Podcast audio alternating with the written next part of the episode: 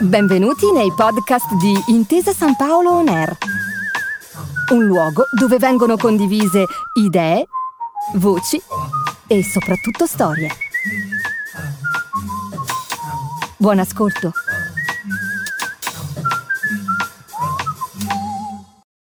Mi rendo conto che questo viaggio, di cui ormai siamo nel tratto finale, potrebbe anche essere riassunto come una rassegna di video tristi, di ancora più tristi discorsi tenuti da personaggi di rilievo nella realtà virtuale. Se un mondo digitale può risultare già di per sé freddo e distante, così finto, diciamo, Figuriamoci che mestizia può mettere lo spettacolo di un ambiente virtuale abbandonato, triste, fuori tempo massimo, in cui qualcuno parla a un pubblico poco attento. E quindi, ormai lo avrete capito, è il momento di un'altra clip del genere. Hey everyone! For those of you who may not recognize me as a Robloxian, I'm William White, Chief Marketing Officer at Walmart. And welcome to Walmart Land. We are so excited for you to explore and enjoy one of Walmart's newest digital experiences on Roblox. Questa volta non siamo su Second Life e non si parla di politica italiana. Siamo invece in una piattaforma completamente diversa in quello che già oggi viene considerato uno dei metaversi più papabili.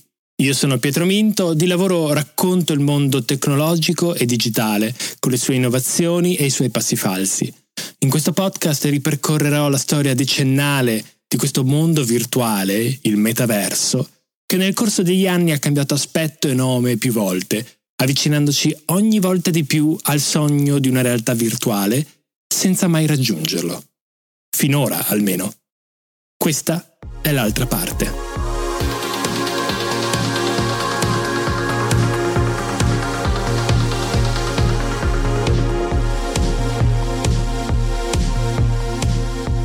Nel settembre del 2022 Walmart, la grande catena di supermercati statunitense, ha presentato Walmart Land, una sorta di isola virtuale brandizzata pensata per Roblox.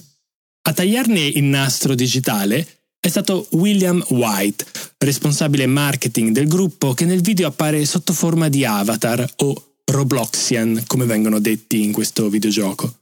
Quanto a Roblox, si tratta di una piattaforma di gioco virtuale in cui è possibile giocare a diversi titoli ma anche realizzare e creare il proprio videogame usando gli elementi grafici di Roblox, che ha una grafica modulare a quadratoni che ricorda un po' un altro videogioco, Minecraft.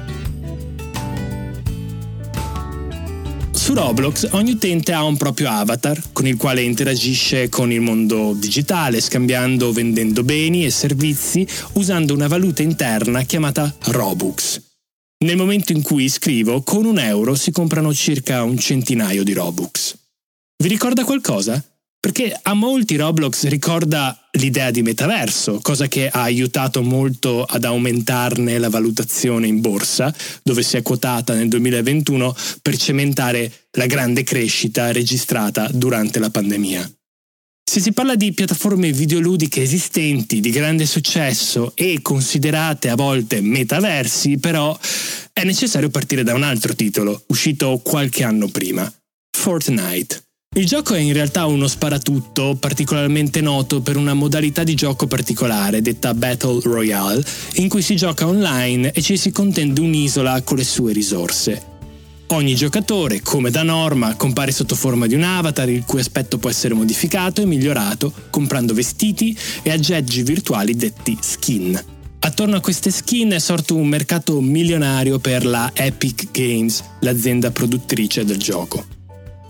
A rendere Fortnite ancora più metaversico è la presenza di eventi d'ogni tipo, tra cui concerti di star come il rapper Travis Scott, la cantante Ariana Grande o il DJ Marshmallow, che si sono esibiti in arene virtuali davanti a milioni di utenti online nello stesso momento.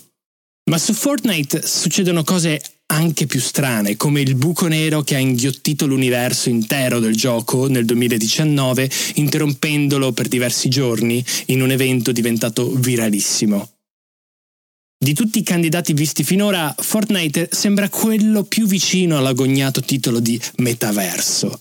Eppure, a differenza di quanto profetizzato da Meta, Su Fortnite non si lavora, non si fanno riunioni, non si usa Excel o Word, si gioca e ci si diverte e basta. Non c'è nemmeno la possibilità di fare l'hacker e organizzare una rivolta contro il sistema. È un gioco, ha delle regole, tutto qui.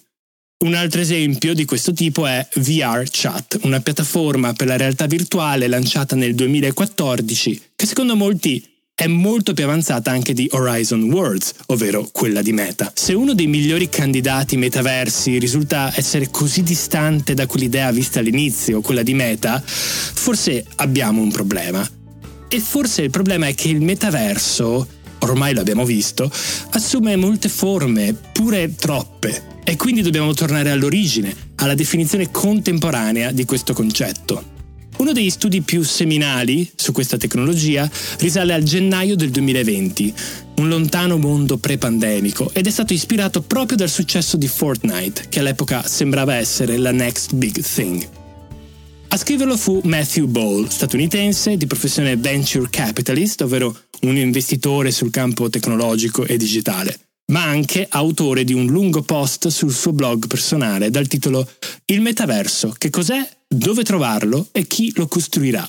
Il post è diventato una hit virale che secondo alcuni ha in parte ispirato la grande scommessa di Zuckerberg sul settore. Questo manifesto, chiamiamolo così, da cui Ball ha tratto anche un libro intitolato Metaverso, che è uscito in Italia per Garzanti nel 2022, è un passo essenziale di questo cammino il momento in cui le origini distopiche di questo concetto vengono rimosse del tutto e rimangono solo le esperienze di Second Life, Fortnite e un futuro luminoso.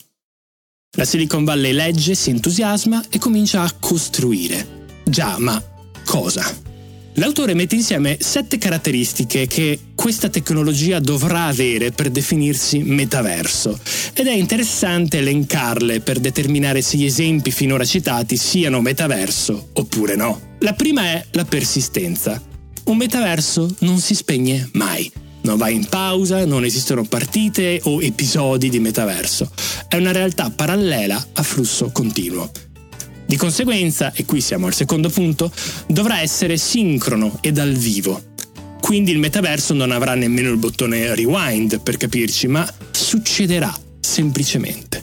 Terzo punto, non ci saranno limiti di persone o utenti che potranno visitare lo stesso luogo allo stesso momento, con quello che Ball chiama un senso personale di presenza. Il quarto punto prevede che un metaverso sia un'economia indipendente e funzionante ma dovrà anche essere un'esperienza che abbraccia sia il mondo digitale che quello fisico, usando piattaforme aperte e private. Proseguendo, e qui siamo al sesto punto, dovrà anche offrire l'interoperabilità, ovvero la possibilità di usare gli oggetti comprati al suo interno in ogni manifestazione del metaverso.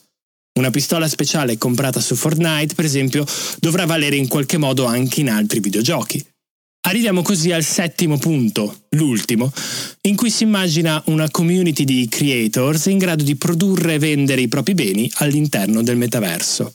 Insomma, no, non ci siamo ancora del tutto. Nessun candidato odierno sembra superare la prova e comprendere tutti e sette questi punti. Secondo alcuni però, questo potrebbe non essere un problema. Insomma, no non ci siamo ancora del tutto, perché nessun candidato tra quelli visti sembra superare la prova e comprendere tutti e sette questi punti. Secondo alcuni però non è un problema. Fortnite e Roblox esistono, hanno milioni di utenti che si divertono online in un mondo bislacco in cui costruire catapulte, volare, sparare. Cosa c'è di meglio? Ma c'è anche chi legge questa lista e rabbrividisce perché sembra descrivere qualcosa di esistente, di reale. La domanda sorge spontanea, e se fossimo in un metaverso? Se la nostra realtà fosse un metaverso? Ne parleremo nella prossima puntata.